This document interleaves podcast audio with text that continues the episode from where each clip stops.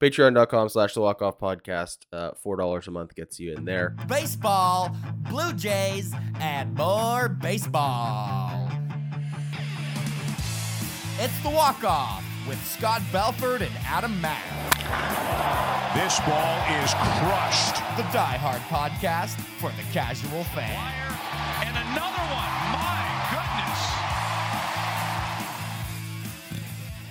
Every single week, we comb through all of your interaction as the ground crew members, and we do a Monday morning mailbag on a Tuesday afternoon. And that is exactly what we're doing. You can always reach out to us on Twitter at Walk Off Podcast or Instagram, the Walk Off Podcast.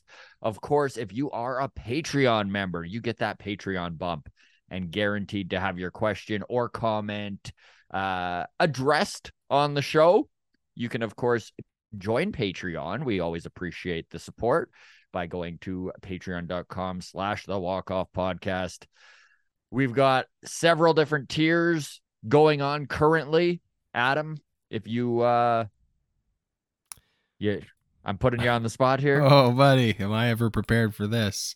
So the Uh, lowest tier, by the way, because I've you. had a few people, I've had a few people reach out uh from Discord, and they're they're like, I'm gonna try really hard to to to keep Discord. Uh, what tier do you need to be to get Discord? The answer to that, any of the tiers. Yes. We start Discord off if you if you just want to do the four dollars a month and have instant access to all of the uh, interviews and shows. Just something to keep in mind. I know that with Long Toss, some of you were uh, a little peeved that it took till yesterday afternoon to get out. Uh, it was on Patreon right from Sunday night when we put it Mhm. out. Um, unfortunately, just when Adam or I get busy, sometimes shows get bumped until we have the time to put them out, and that's kind of what happened there. So you do get instant access. We also talked to Damiano Palmegiani, uh, third baseman at, at AAA for the Buffalo Bison yesterday. That is currently out on Patreon. So if you did want to check in on some of our uh, minor league players, of course, we put those interviews up right away. We're going to get that out eh, probably by Thursday or something like that, anyways. But, you know, it does give you that instant access. And then we also are doing watch parties for the for the top tier. You get some Mhm. merch and stuff in there in the middle tiers. Yeah, I mean, could this whole tiering system be clearer? Yeah, absolutely. Um, work working on it. I'll say that much. yes. Yes. Uh, the the gist of it is, if you're here for Discord, yeah, the lowest four dollar simplest tier does still give you full Discord access. Um, the higher tiers, yeah, you get a, a mug if you subscribe for three months. Uh, a couple other like e- extra above and beyond silly perks, um, and then yeah, the highest one is the Zoom party that we're gonna watch a Jays game because that's the thing. And Yeah. unfortunately, September people are picking that peer tier, so we have to do it now. Um, yes. but uh, appreciate it. Okay, yeah, that's uh, that's that. By the way, we had about 30 minutes off the top here for the Patreon members. And I know a lot of Patreon members probably skip our little uh I don't think anybody does. preamble. Maybe the new Think- ones do. I think if maybe you've the new been if you've been with us for like A three little while. years and now you're- you subscribe to the Patreon and you're like, all right, let's watch this. You might be in for a shock. Um, but eventually you're gonna be like, I can't believe I've been missing out on this the whole time. There you go. Yes, we had a long It was a good talk one this about, morning. Uh, yeah, we had a long talk about your daughter and uh, you roast writing roast jokes for her to take Yeah. on her school bully. And then uh, True story, yeah. it really wound into a yo mama's so fat jokes uh side street as we normally when Yeah. we're talking start putting off side streets on our conversations Yeah. anyways we don't need to Uh, recap the all right. patreon there is lots there though for you we are always putting out content and on that let's get into the mailbag Yeah. Um, okay, so a lot of comments and questions from the Patreon. So that's awesome to see. Keep it up, guys and gals. yes Uh, Again, we did have some new Patreon members join over the weekend. So, just honestly, anyone who is joining, we really do thank you and want you to know you're appreciated. If we don't mention you by name, apologies, but we do notice and it is a big deal.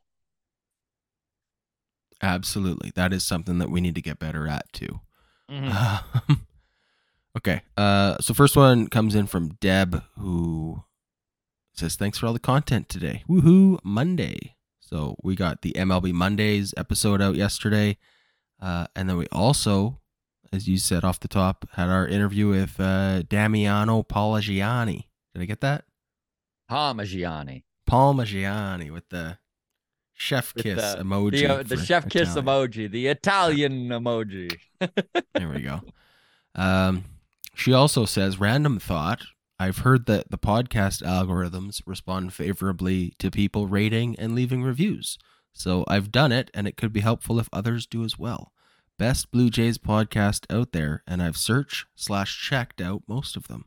So Oh, well, thank you very much, Deb. here you go. And uh, yeah, everybody else, get on it. Leave us a review, would you? Yeah, if it's that one actually would star. be very helpful. bad comments are still comments. The algorithm is a dumb, dumb, fickle beast. Okay. Uh, yesterday's mailbag, I think I referred to Calgary as the largest city in North America uh, in terms of land area. I did, however, say this is unverified. This is a rumor Yes, that I heard. You were very clear. I was very you have clear. nothing to back this up. yeah, I I requested that the grounds crew do the homework, and Johnny did just that. Looked it up. Uh, largest city by urban area in North America is New York City, and it's not close. I love that he added, and it's not close, which is basically saying you're an idiot. You thought Calgary was Way bigger than New York? Not even close, bud. Not Yeah. even close. So thanks for that. Um, also added, uh, you've made me want to watch this movie again. That is in reference to my horribly done, but still lengthy recap of Of Armageddon. Armageddon. Of what I guessed And- and- was Armageddon. This this was MLB Mondays, by the way. So this is the extra Patreon show. This is what you're missing out on if you're but not, That's yeah. Um, Okay. there you go. New York. Armageddon. New York is Obviously, big. the largest city by landmass. yeah, uh, but and Calgary does have a lot of sprawl a lot of sprawl. in Still defense. In Yeah, it defense. still feels big for one million. It's it feels it feels like ten million. Um. Anyways, there you go. Hey, here's an idea. We used to do uh, baseball movie reviews. Uh, a League of Their Own, Field of Dreams, uh, Mr. Baseball. The list goes on and on. Just throwing this out there. You want to do a Armageddon movie review? Mm, I don't know. You're like, no, those were those were a fucking lot of work. I don't really oh want to. man, they were a lot of work. Yeah. All right. Uh, next one comes from Mish, who commented on our announcement on Patreon that we are doing the watch party for the Tuesday, September the 22nd Yankees game. That is the sixth last game of the season. Mhm. Uh, that'll be the one that we're watching on Zoom. So she says she's going to be at that game. So Oh, There you go. Wow, la di da. Lottie da. Oh, it gets Lottie da ear because she says, I'm at that game. And then in brackets, I'm at all the remaining home games and the wild card series. Ooh. She says, but if we do get to the ALCS, uh, I'm there. So if we do a watch party for that, if we keep going, "Okay, then, uh, we'll see Mish in the Zoom room there. So there you noted." go. Uh, Mish also says, be all the way back in, Scott. She needs company. So, And I'm all the way in. I've never left. uh, you left. I After never Game left. four of the Ranger I even- series, you left. You I liar. even said I still think they're going to make the playoffs. I have Ugh. never wavered on that. Now, was I obviously incredibly down and disappointed after the Rangers series? Who wasn't? oh man. Okay, so I the thumbnail after that Rangers series was John Schneider needs to be fired right now, and then they Yeah. rattle off three wins. So I got a lot of hate coming my way for that. Like this didn't age well, and blah blah blah. And to that, I still say we barely got by the Red Sox, who are a bad team. We are lucky to have swept that series. We very easily could have lost that series two to one. We stumbled blindly and backwards into success. Also, to clarify my stance on John Schneider, I'm not necessarily calling for his head, although I'm not necessarily not. What I am, or was at least saying, was if the intent of the front office is if the if the Blue Jays don't make the playoffs or blah blah blah. If the plan is to move on from John Schneider next year in that situation just do it now. That's what I'm saying. If the plan is no he's our guy and they still have faith in him then okay who am I to to question that? Just a fan. But let I dead mean, you cat can't bounce our move way on in. from him in the middle of a playoff race with 12 games left. No, but you can in the middle of a playoff race with 15 games left after being swept by the most important opponent in that race. Uh, Yeah, that would have been the time to do it. Now, yeah, after a three game sweep when the other teams lost 11 out of the 12 that they needed, yeah, now we can't fire John Schneider. And maybe we shouldn't. I'm not saying we should, but just that was the thing. And has it aged well? Yes or no? I don't know. I'm glad we won the three that we needed to win. Mm-hmm. Six and six the rest of the way. You think we can do that? I think they got to go seven and five. But yeah, who knows? The way this. Well, way hey, this six wild and card- six. We got we got Mariners playing the Astros seven times. That's guaranteed four losses for somebody. Sorry, what the did Rangers, but yes. Okay. Yeah. Um, so that's four of the losses to match the six that we're gonna have potentially. Mm-hmm. So they only need to lose two extra games in their remaining eight. I don't. It's possible. No, you are right. I think that six and six, you know, there's a Like sixty percent chance that gets it done. if if we go six and six, and I'm not double checking this too closely, but broadly speaking, give or take one game in either direction. But if we go six and six, and the Rangers go four or sorry, go three and four against the Mariners, then they still got to win, like go six and two in their final eight games just to match. Anyway, I don't know. My head's spinning when I start looking at the numbers. I'm fucking exhausted. Point is, The I think we're almost at a point where six and six is doable.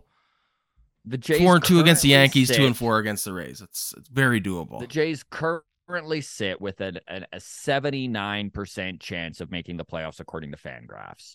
There's 12 games remaining in all of these teams' schedules that are vying for these final two wild card spots. And we continue to watch Toronto, Houston, Seattle, Texas not take the bull by the horns and and take the spots. Nobody has really, I mean, to watch Texas lose four in a row after sweeping us. It's just it's so mind-blowing.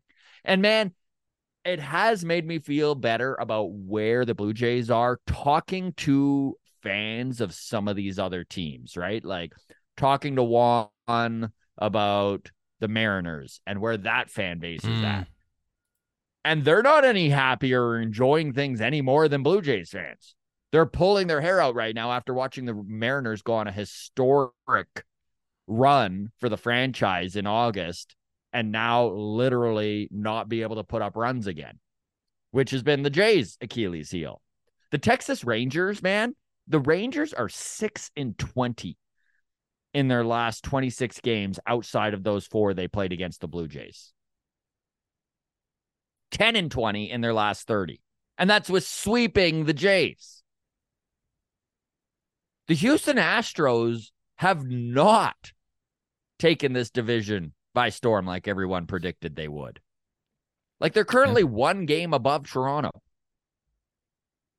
And they also play three games against the Rangers and three games against the Mariners. Man, the Jays would really need like the truth is the Jays could win five of seven and- or go five and seven in their next 12 and still make the playoffs. yeah, I think don't right. wish to see it play out that way. I don't want to see them back in. It would sure be nice to see them just go in there and can they win all of these series? Probably not. But if they can split it, so six and six, I, I would way rather they do more than that. But who knows? This team is trying The- try and figure out the Rubik's cube that is the 2023 Toronto Blue Jays. The A's did not beat the Mariners last night, but the Orioles beat the Astros. That helps Mhm. us.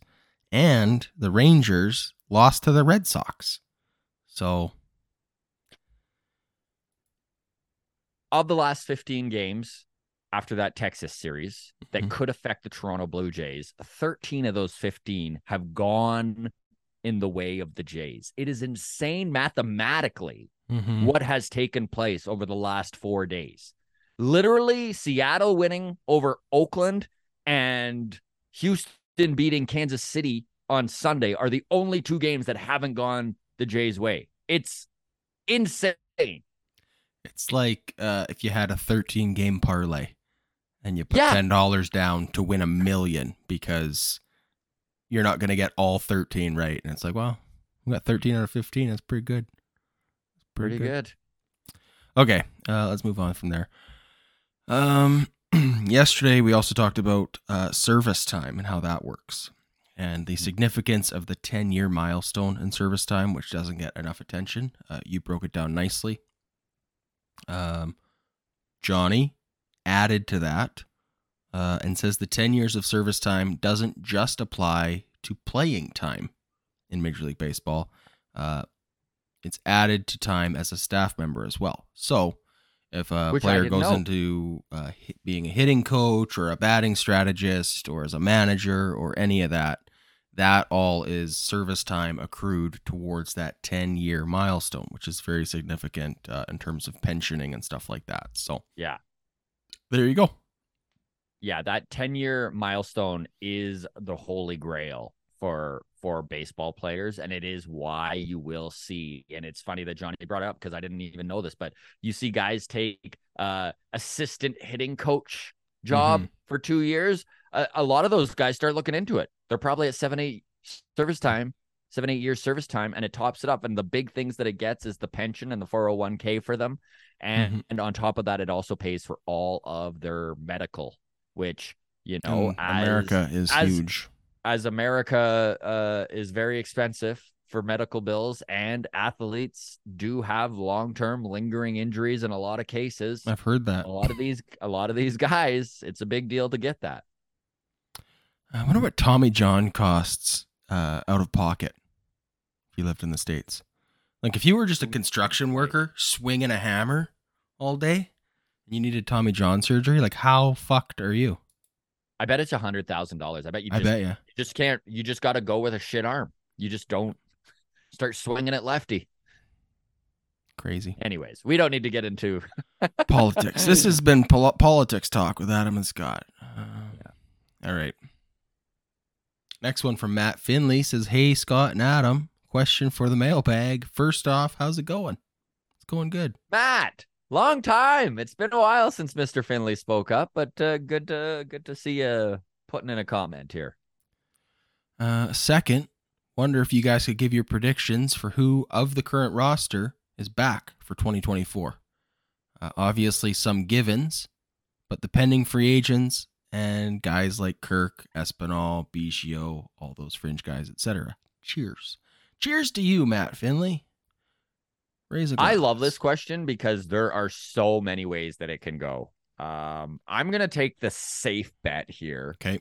and and I'm going to say that Bo and Vlad are still going to be the pillars and core of this team next year. Uh, in the outfield, Dalton Varsho and George Springer are going nowhere. I'd be very surprised if they do wind up bringing Kevin Kiermaier back. As much as I love Kevin Kiermaier, I think that he's taken that one year deal with the Jays and proved himself. He's mm-hmm. healthy. His swinging the bat the best he has in years. In fact, his numbers haven't been this good since 2017. So he has turned the clock back. And I think he's going to be after him and his camp will want somewhere in the two to three year range term wise, probably 10 to 12 million a year. So, you know, it's probably going to take three years, 36 mil, something like that to get Kevin Kiermaier. And he's a little bit of a redundancy in the outfield. And honestly, Dalton Varsho is so good at center, you're actually decreasing his value by putting him in left. Yeah.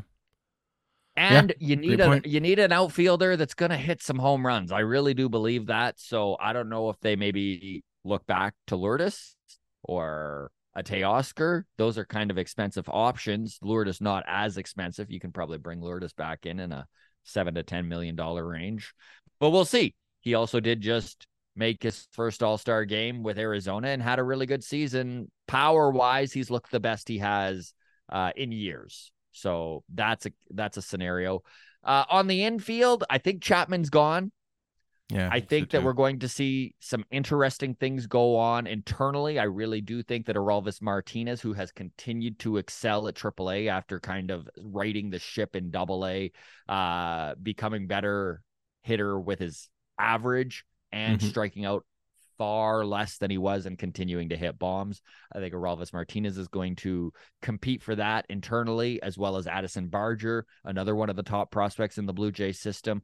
Davis Schneider also moves all over the diamond. I think he is going to be competing to take some reps at third as well as second base. I think Whit Merrifield is gone. I don't think they're going to revisit Whit as good as he has been uh, for periods of the season.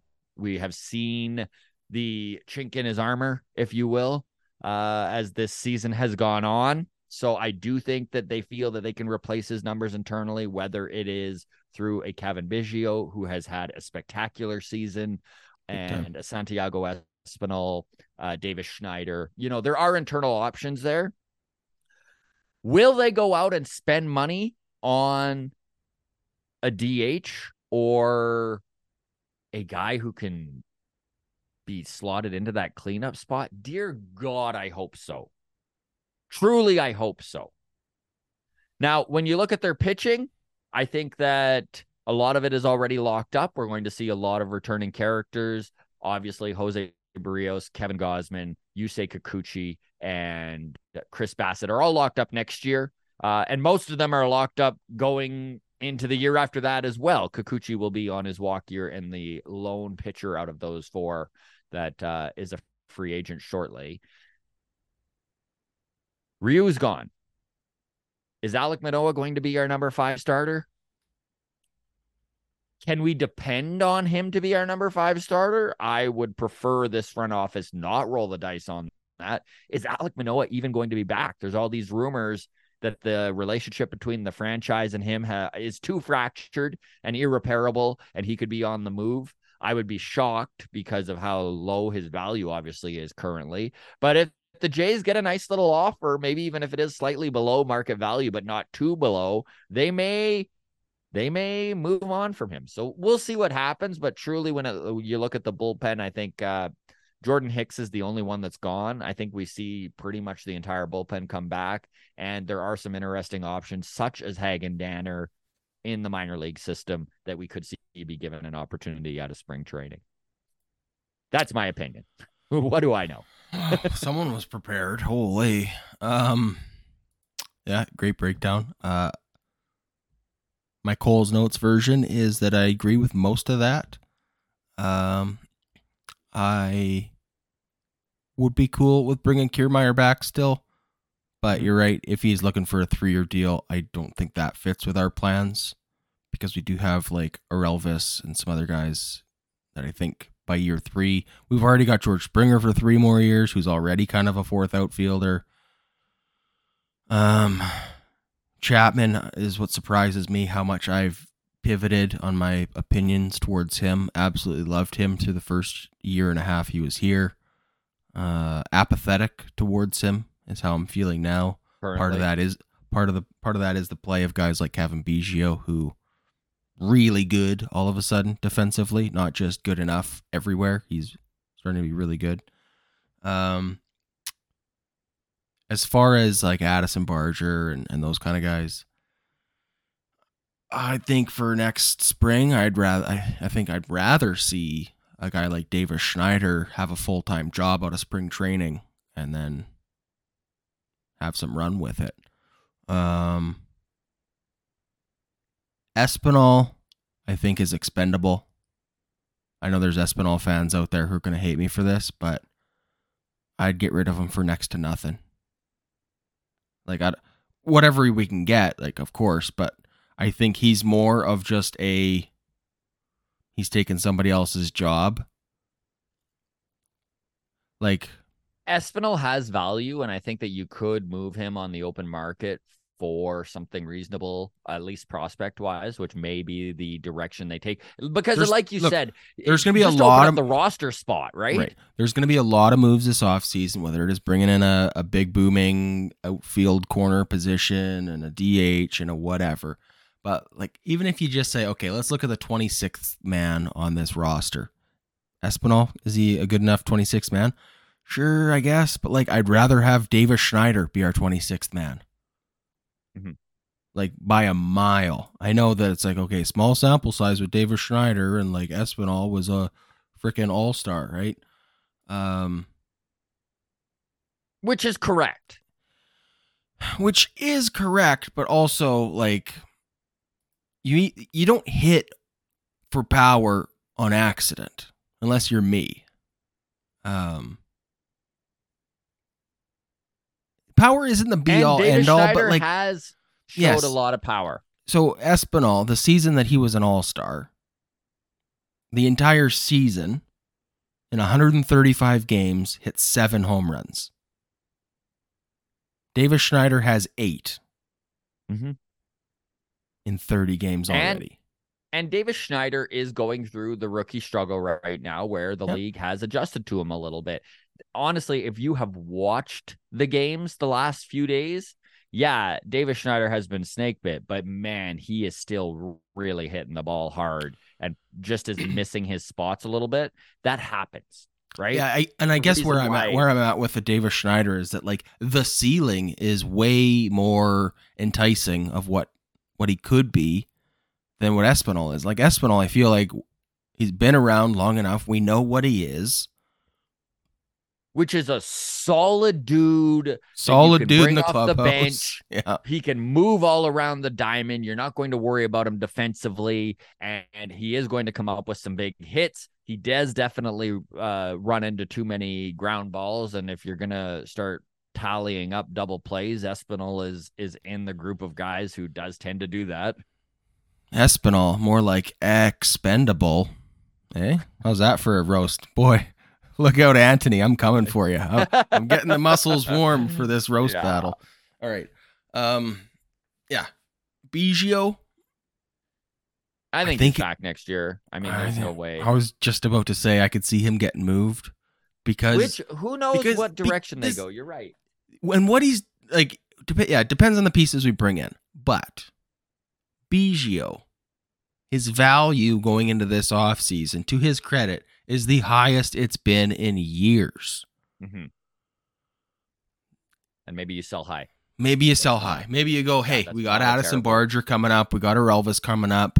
Do we really want to hold on to guys like Espinal and guys like Biggio for another year hmm where they're just taking Orelvis's spot as the 26 or whatever the case may be. And then you're like, well, if, if Biggio has another down year, now you're giving him away the same way you're giving away Espinal. And I think Biggio has more value because he has Mhm. more versatility.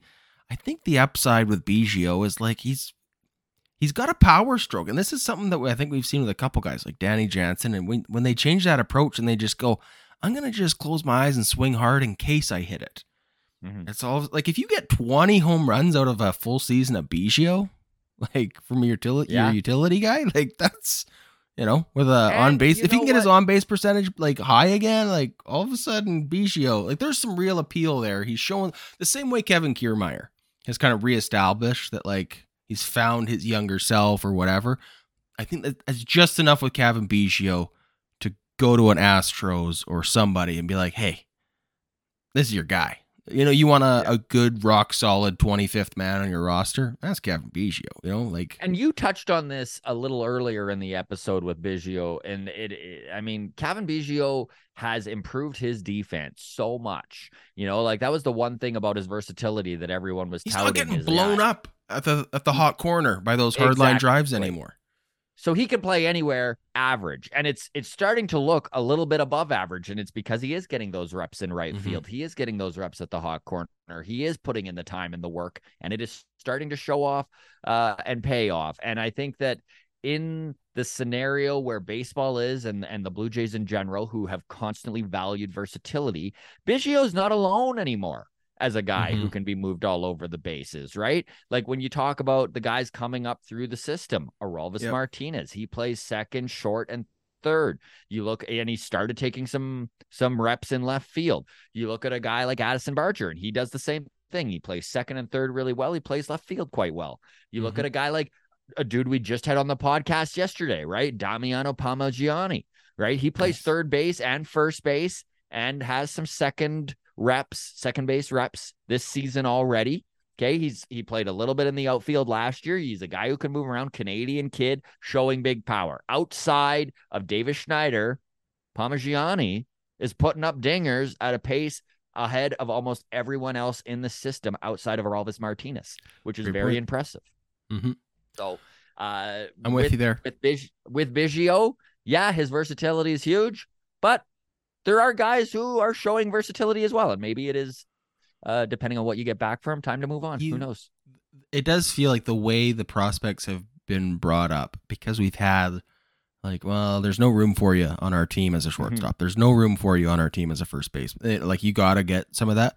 So I do think that the value of having a Biggio who can play everywhere but catcher um, is nullified, like you said, by having everyone else being able to play a couple spots Mhm. right? Like there is that versatility where instead of having two guys that can play everywhere, you have everyone that can play two spots, and it kind of works itself out too. Maybe I think I don't know, Hmm. but uh, Alejandro Kirk, Danny Jansen, uh, injured again a bit, so I wonder what they're going to do at the catcher position.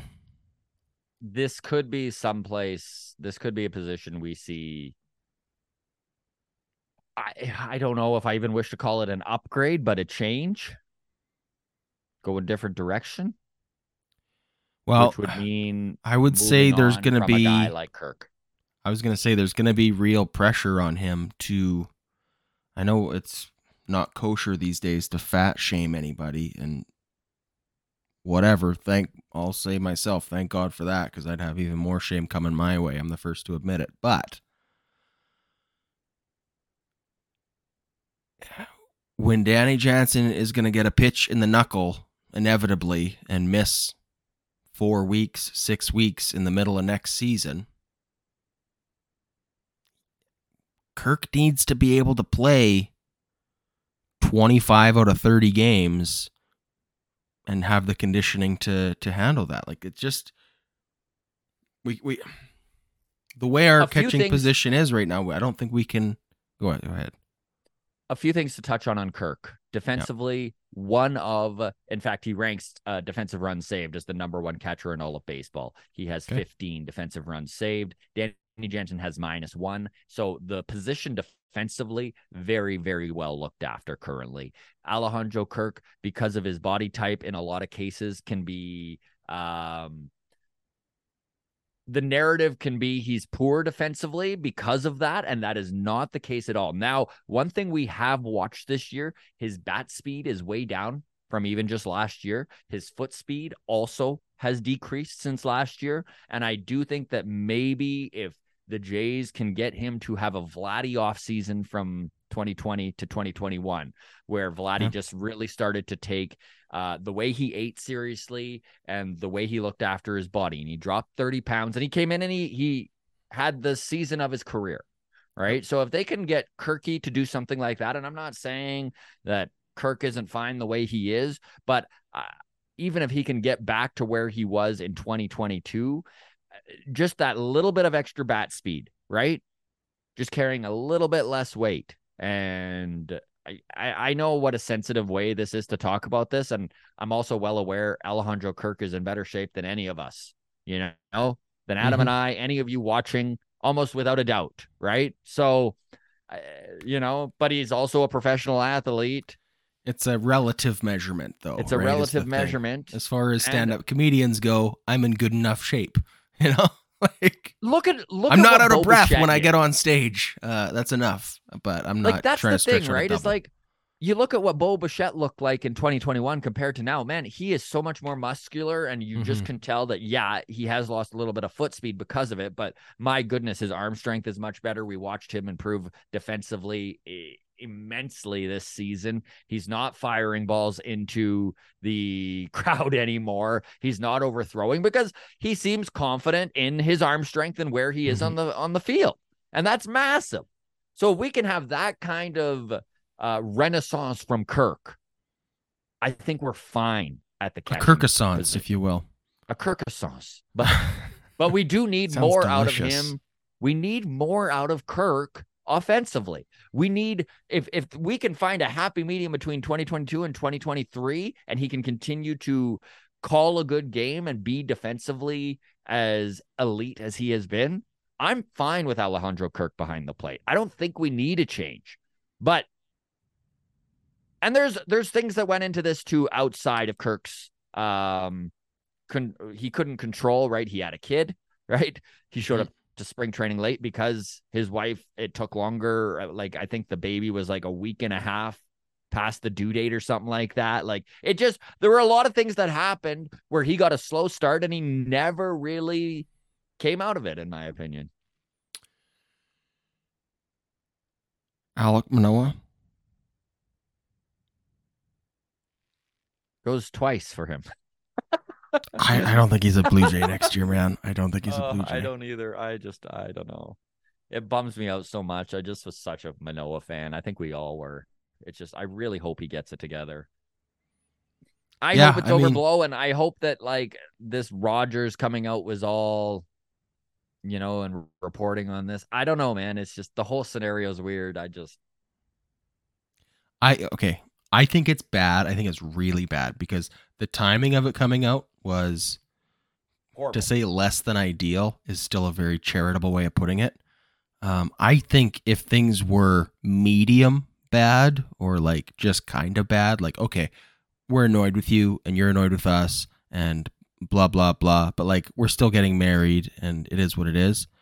I feel like both sides would have been able to keep this under wraps a little bit more. Like, hey, we know you're fucking pissed at us.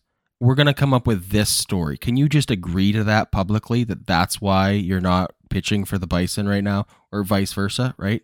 But the fact that they weren't even able to like come to terms on a cover story that saves face yeah, to the to the point where they're like, "Well, I guess we got to just let the cat out of the bag then because this is a fucking disaster and we can't we can't co-. like It's a bummer. just- The it's whole not a good look, right? It's No. not a good look. So and then then I also wonder like I don't know. I was going to say it does the if he doesn't get traded, does he just stroll back into Toronto next April for spring training and everyone's like, Alex, nice to see you?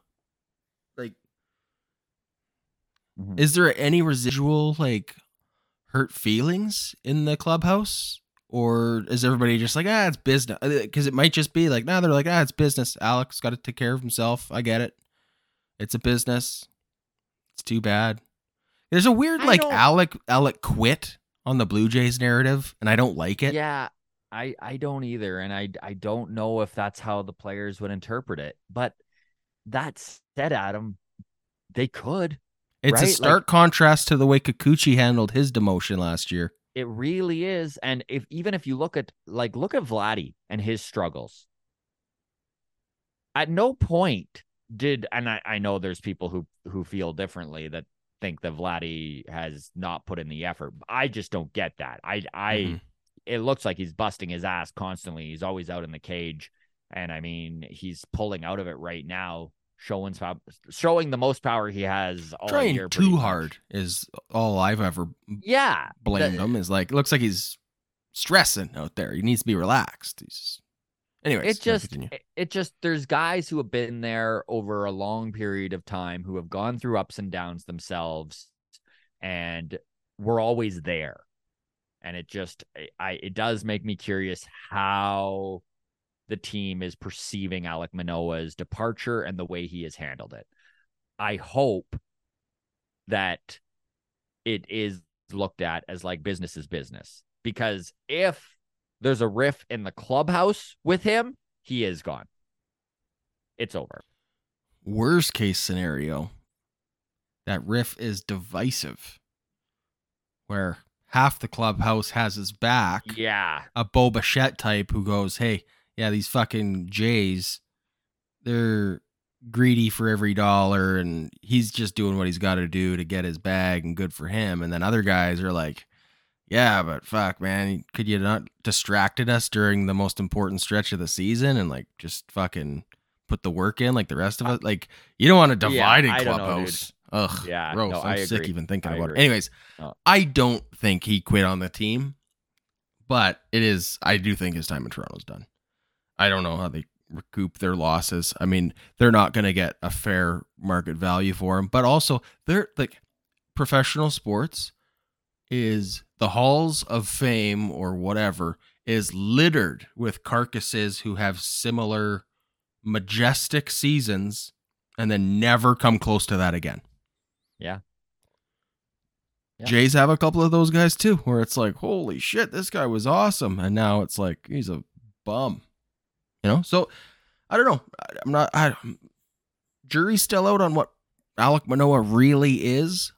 Although I would say, if I had advice to the fan base, anybody who maybe owns an Alek Manoah jersey, is uh, brace for him to report uh, in amazing shape next year for another team. Yeah. I think there's going to be a real fuck you attitude lit under his ass. Good for him if that's the case. Um, but I think it's going to be. I'll show those fucking Jays when I'm pitching for the Yankees next year. Ugh, gross. What a I, sentence. I hope it's I hope it's I hope it's with the Jays. I hope it's Yeah. with the Jays and he he comes As a fan, I do too. I just. just to spite the front office. But anyways, let's move on from this. All right. Uh, that was a gross topic. Okay. Um, still on Patreon here. Marcus says less of a question this week, more of a statement. Uh, I can understand the fans who say they don't think the Jays will make the playoffs, but I don't get the whole. What's the point of even making the playoffs? They have no shot versus teams A, B, and C. Um, as someone who has a Cardinals, sorry, as someone who has the Cardinals as his NL team and was actually living in St. Louis, uh, during their 2006 World Series win as an 83 and 79 team. Uh, nothing is impossible in MLB playoffs. I'm at the height of my toxic positivity um, as this team is built for the playoffs with the pitching staff, uh, the defense, and some underachieving but ultimately very talented bats. Uh, some real toxic positivity there from Marcus, and I love it. I'm here for it. I'm here for it. Um, Marcus is in. He's Marcus back in, baby. He's all the way in, Jerry. He's all the way in. Um Yeah, I mean Yeah. to everything he said. Yes, agreed. nail on the head. Um And I do think that it, it is a little bit of a generational thing. I think if you are a old seasoned vet of a baseball fan, you've seen enough to know that anything can happen in the playoffs. And I know that there's a lot of negativity, and I'm not saying it's I don't want to be the old man on on you kids. You never are positive enough uh, because there's lots of crotchety old men who aren't very positive either. Uh, That's not the point. The point is is that if you haven't seen and experienced the craziness of a team that maybe isn't uh playoff worthy, then become playoff worthy and go on a run, you don't know. So Marcus bringing up St. Louis in 2006, and that's not the only example. There are, I mean, we we bring it up all the time. The Phillies won 87 games last year and went all the way to the World Series. Phillies with 87 wins uh, beat the Cardinals with 93 wins in the first round. In the second round, uh, three to one, they won the series against the 101 win Atlanta Braves, and then beat the 89 win Padres uh, to go to the World Series. The Padres, by the way, with 89 wins, uh, eliminated the 111 win Yes. LA York Dodgers. Oh, LA Dodgers. That's LA right. Dodgers. That well, sorry, they did also uh, eliminate the New York Mets on their way there. So the Padres took out the 101 win Mets, then the 111 when LA Dodgers had to have felt pretty fucking good against uh, with their chances against the Phillies with 87 wins and then lost that series 4 to 1. Yeah. So that's the thing. It's and that's the baseball purists. This is why they hate expanded playoffs. Yes. This yes. is the exact argument against it. Is yes. it's kind of fucking bullshit for a team to win 87 you play 160 62 games and a team that gets in on 87 wins is going, yeah. I, and I, you know what? I there's not there's validity to that argument too. I hear it as a baseball purist, but also I would say I don't fucking care. so I don't know. I'm give me 16 teams in the playoffs. Uh, playoff baseball is the best baseball. Um, and yeah, once you're in, anything can happen. Ticket to the dance is all you need we've Um, disagreed on this many times. I hate the idea of 16 teams but the way things are now i am quite enjoying it. And i actually for someone who was against expanded playoffs when they first introduced it last year uh been loving it. And the amount of fan bases that are still in it in mid-september is it's way better. There's not two-thirds of baseball fandom that has checked out and it's pretty cool. Very, very cool. Okay. Uh, next one comes from uh, Wyatt, who says, "Hey fellas, for mailbag, I'd like your thoughts for his body style and how hard he hits the ball. Do you see any similarities between Vladdy and Prince Fielder? Uh, do you think Vladdy's swing runs the risk of him having back injuries in his career?" This is an interesting question because I mean, I have drawn the comparison to Prince Fielder and Vladdy before. They do have uh similar body types and both play first base and uh both exude extreme power when they're on their game. Prince Fielder obviously calling it a career far before he should have had to. Truly a disappointing uh, moment for the Milwaukee Brewers when he had to call it a quits. I think he was like 31 or 32. Yeah, 32, midway through the 32 season. And it was literally just because his back was screwed. He couldn't swing anymore. And and with how hard Vladdy swings, yeah, there's there's obviously some concern. Everybody's different. Everyone even if their body types are very similar, is going to respond differently to rigorous activity. I guess to answer the question of am I concerned? Yeah, a little bit. But I'm also concerned about everyone's health on this team and it is such a roll of the dice as to how well health holds up. I mean, ask Danny Jansen about it.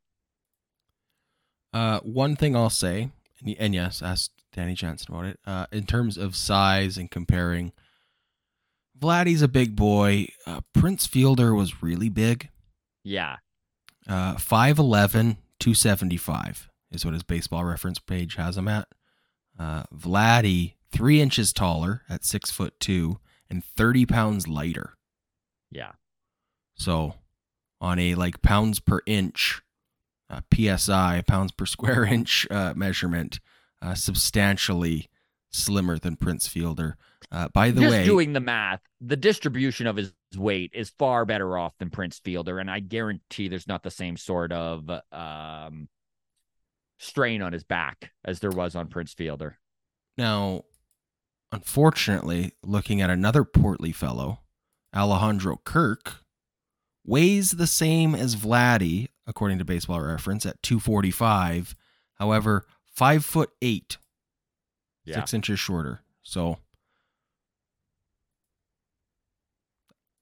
Yeah. whatever. I don't know. I'm not a scientist, but that's uh, that's my thoughts on it. I think I think Vladdy's fine. I don't think he's not a, a lean guy. He's not Fernando Tatis Jr. But No, when I look at Vlad, I don't see uh, an out of shape athlete anymore. And one thing that we can really hang our hat on when it comes to Vlad is his durability has been incredible since the moment he stepped onto a big Mhm. league field. He has time. missed minimal time being in there almost 155 to 160 games every year.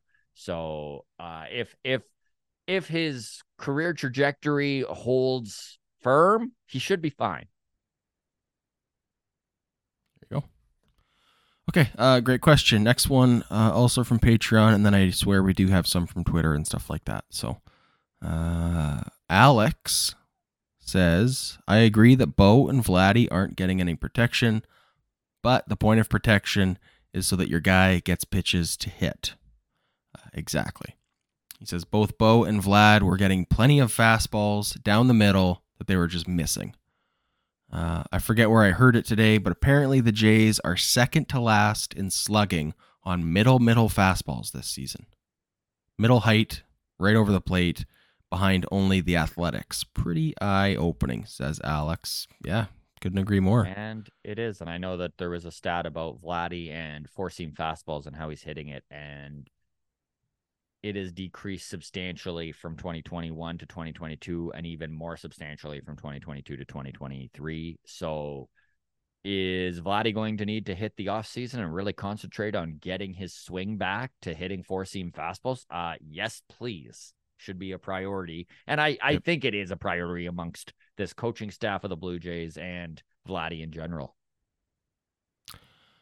I would not at all be surprised if Vladdy had a big old bounce back season next year. Yeah, me Um, neither. Never question his work ethic or his attitude or anything. He's slugging. He's struggling for sure. Yeah. Um, although the home runs are starting to come. I mean, it's not a September bow out of Vladdy yet, but I mean, he's at 24 home runs right now. Like, I was just going to say he very well could still finish the season with 28 home runs and 100 RBIs. It's hmm. it, he really could. Hmm. Which, yeah, that's a downgrade from previous seasons. Still not too shabby. Not didn't- generational. I didn't not- look at his I didn't look at his game logs from the 40 50ish home run season he had there 2 years ago, but there are plenty of 12 game stretches where the best sluggers in the world hit 6 home runs. There's not it's not unrealistic to think Vladdy could still get to 30. Who knows? That would be wild. But Right time of year to be doing it uh, if we can have him getting hot, but he's looking the best he's looked all year Yes, long swinging the bat. Yeah. And the home runs are starting to come. What is it? Three in the last four games. So Mhm. I don't know. That's uh I want Vladdy to be a success. I really want it. Um okay. Let's move to Twitter now. Kikuchi's beard DM'd us and said, Hey guys, different type of question.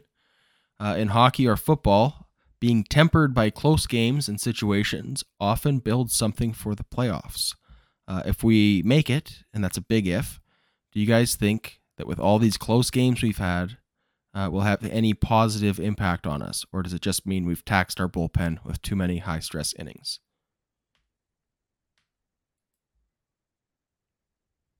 I don't care what it is in life, experience reigns supreme. Being there, having done that, and having a path as to how to handle certain situations is the crux of success. And Mhm. again, I don't give a shit if it's baseball, if it's plumbing, whatever it is. Sometimes you're in over your head if you've never been there. And listen, the Blue Jays have been there time and time and time again with close games. It feels like they either lose by five or they win by one. And is there something to be said for for being forged in fire, right? For for hardening in these most difficult of situations? I I truly do believe there is. And if there is anything that this team can feel good about, it's the fact that they don't give up a lot of runs. Their pitching is about as solid as it comes. The bullpen's the best it's been in franchise, arguably history. I mean, that's taking a pretty big step. Being Tom Henke and Duane Ward and Mike Timlin were all in the in the bullpen back in the early Mhm. '90s. But there's an argument to be made. Do they score enough runs? No. Can they still win a playoff, a three game playoff series, a five game playoff series, a seven game playoff series? I truly do believe they can. So, to answer the question, in my opinion, yeah, I do think that there is some real value in some of these tight games and the fact that the Jays have had to play um, playoff baseball basically since since the trade deadline. Now, Mhm. on the other side, Kikuchi's beard isn't wrong. Uh, has the back into the bullpen been stressed a little bit more? Yes. The good news is is that when it comes to length. The starting pitching staff of the Toronto Blue Jays ranks top five in all of baseball for innings pitched. And uh, having Chad Green come off the IL and starting to look as good as he has and be a fresh, high leverage arm could go a long ways. There you go. Yeah, I agree with all that. Um, let's just move to the next one then. Uh, from Twitter, Jason says, "Hey guys, love the podcast, but for the life of me, I don't see how you both could think this team is a success. They are just bad. They barely beat Boston and got lucky to do so. When they played a real team, the Rangers, they folded. Uh, they won't make the playoffs, and if they do, it's luck and won't get anywhere. We kind of touched on this. Um, There's the, number one, Jason. Thank you for reaching out, and, and we appreciate that you're a uh, listener of the pod and enjoy it. There is so much about this I hate, Adam. yeah, even the name Jason is just so stupid. I'm just, I'm just kidding. Uh, Jason's See, a great it's name. roast. It's roast like this. I- I know. Uh, that This- Anton this is- can wait. Yeah. Can I tell you? Uh, this is why I had to stop doing the roast battles. Would be my it drove my wife nuts because I was just a little bit more. You're like, in roast mind all the time. Yeah, so like she'd like cook dinner, and I'd just say like sh- little shitty jabs because like Yeah. I'm usually like, oh, dinner smells so good, like thank you for cooking, Yeah. and mm, my favorite, whatever, and then I'm like, oh, some, and then something shitty would come out. I can't, I can't improv on the spot. I'm blanking, but yeah. So apologies to everyone over the next uh, week as I ramp up to uh, Ramp up your de- roasting. ramp up my roasting to just dismantle this 12 year old bully. Um, my apologies. So Yes. Okay. So to start with Jason, um, I will agree I that we're we, we're lucky to sweep the Red Sox, and the okay, Red Sox I will are not agree with team. that. Okay, number one, number one, I don't remember a time where Adam and I ever touted this team as a complete success. How can you call anything a success before we know if they're even going to be in the playoffs? Gotta wait uh, to taste the cake. This and eh, what I'm about to say is going to rub so many people the wrong way, but there's a lot of baseball left to play here. Yeah, Like there's There so much to still be figured out. There's 12 games and there's a lot of baseball still to be played. Very very important baseball. Um yeah. 324 outs to go. Um, now the the comment they are just bad. yeah, that's It's that's just wrong. not it's just not based on facts. Like it's just like listen, I understand how frustrating this team has been in 2023. But let's just pull the band-aid off and and really realize that 162 even though this has been a hard year on fans and just the way they've played, this is still a 162 game season. You don't you don't luck into 90 wins. Are the Blue Jays going to hit 90 wins? Maybe not if they go if they play 500 baseball they end at 89 if they go 7 and 5 7 and 5 they end the season at 90 wins.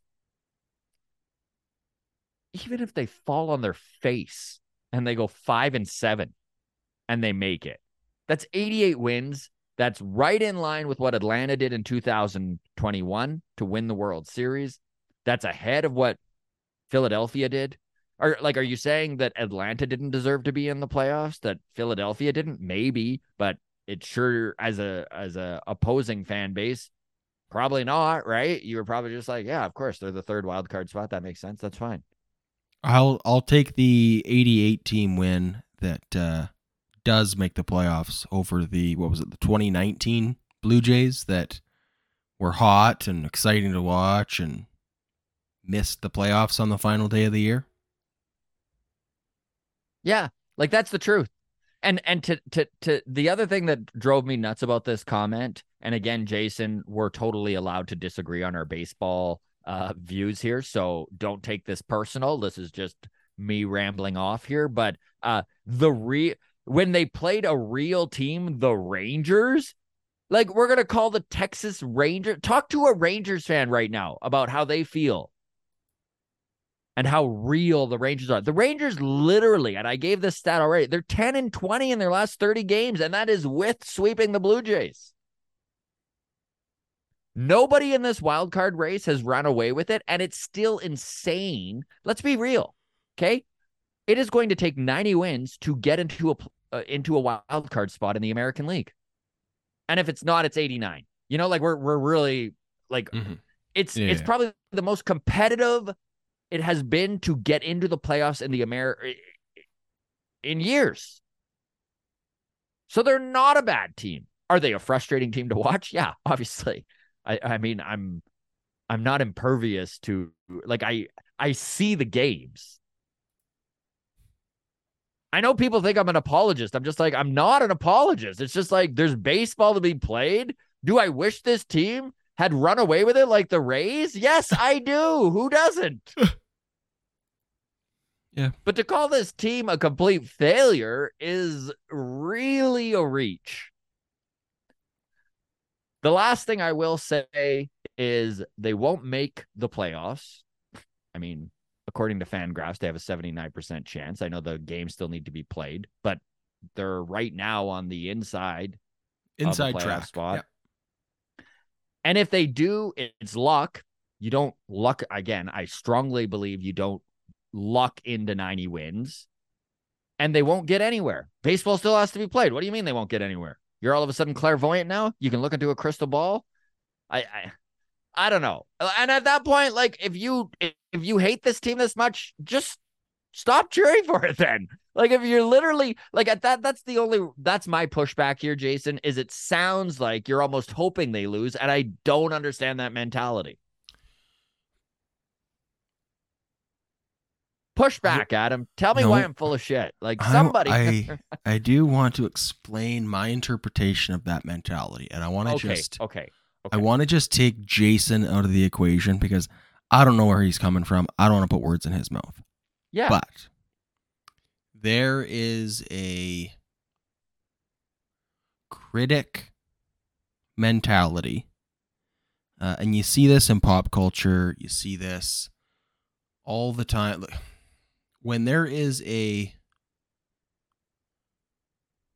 uh, Top Gun Maverick comes out and it's like universally loved. Like everybody, like you go see it and you're like, okay, that was a fucking sick movie, right? yeah. but then the critics hop on Twitter and they nitpick things that like nobody cared about anyways, but by nitpicking it, it's a way for them to be like uh that thing that you think is awesome. If you were smarter, you would see all the stuff that's wrong with it, right? And Yeah.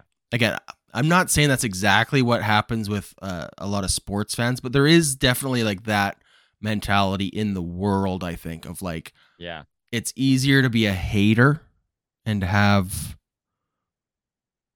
then like then when you're crushed in sports, you're like, yeah, I knew this team wasn't going anywhere. Mhm. Right? I knew this team was like Joel's a little bit of a hater on the Blue Jays too, right? And he keeps pining over those those 2020 Teoscar years, right? Yeah. um yeah i don't know but that for me that's where a lot of the like i hate this thing that i love it's Yeah. it's a weird tortured soul uh and uh, i feel sorry for people that have to enjoy their favorite things with such negativity Yeah. um like who hurt you as a kid i just want to give them a hug and be like it's all good buddy um i don't know i'm Again, and we talk about this all the time, Adam. Everyone can enjoy sports in their own way. I'm not I I really do uh feel bad that maybe I came across like I was shitting on, on Jason. I I'm not. I know we even we had a, a pretty good talk on Twitter actually where I I even was like, "Man, like and i But he, i also he just strongly his big thing, man. He strongly believes that this team is headed in the wrong direction, and that uh, and that, and that's fair. Like there are like warts on this team, and it's not a of perfect course team. there are. And I want to just also clarify that like I'm not saying Jason is pretending to be uh, smarter than everyone else. It's not Yeah. a pretentious thing, and I I know No. what I said maybe could be interpreted that way. I just mean like there are like you you take uh, two baseball players right where it's like Matt Chapman versus Cavan Biggio, and you go okay well defensively Matt Chapman's way better right. But then someone goes, yeah, but if you look at these metrics, these analytics actually mm-hmm. show Cavan Biggio has a better defensive runs created plus over underscore, right? And it's like it's just that of like this like with Joel's like this team sucks and here's why and they try and quantify it as like anytime you're like, yeah, but like it- we sure have fucking awesome outfielders, like nothing drops in and Joe goes, Joe goes, I can't fucking say the word. Joe goes. Joel goes. Sorry, I got there. Joel goes. Uh yeah, but they have a combined uh defensive runs saved of 87 versus whatever, but their weighted runs created is only plus 14. So the net is still minus 62. So therefore, we would have been better to still have Lourdes and Teoscar because their net is actually plus seven. So on a balance, and it's just like, shut the fuck up. I just want to shake Joel sometimes and then give him a hug. And I know he's listening to this. So I'm sure we're going to get a text at about uh, 3 p.m. today. Yeah. Um, so, anyways, Jason, the look, the takeaway here, Jason, not pretentious. Joel, extremely pretentious. Uh, I'm just kidding, Joel. All right. Um. Well, it was nice knowing you, Joel. Take care, and uh, sorry to have ruined our friendship. I'm just kidding. He knows how I feel. Um. Okay. That's that's all we got then on that one. Uh. Want to end with this one from Discord about the Vancouver Canadians. yeah. So original blunt smoking Again, Discord. sorry, I just got to jump in here. Apologies to Joel and Jason if I came out negative. I'm in fucking roast mode, so Yes. I'm wired differently for the next seven days. My apologies. This poor Anthony. It's poor Anthony. He doesn't know. Oh, I love that we It's keep calling back to this, and most of the people watching are like, "What the hell are they what are talking about?" talking about? Yeah, join the Patreon. man. Patreon You'll get the whole story. Yeah.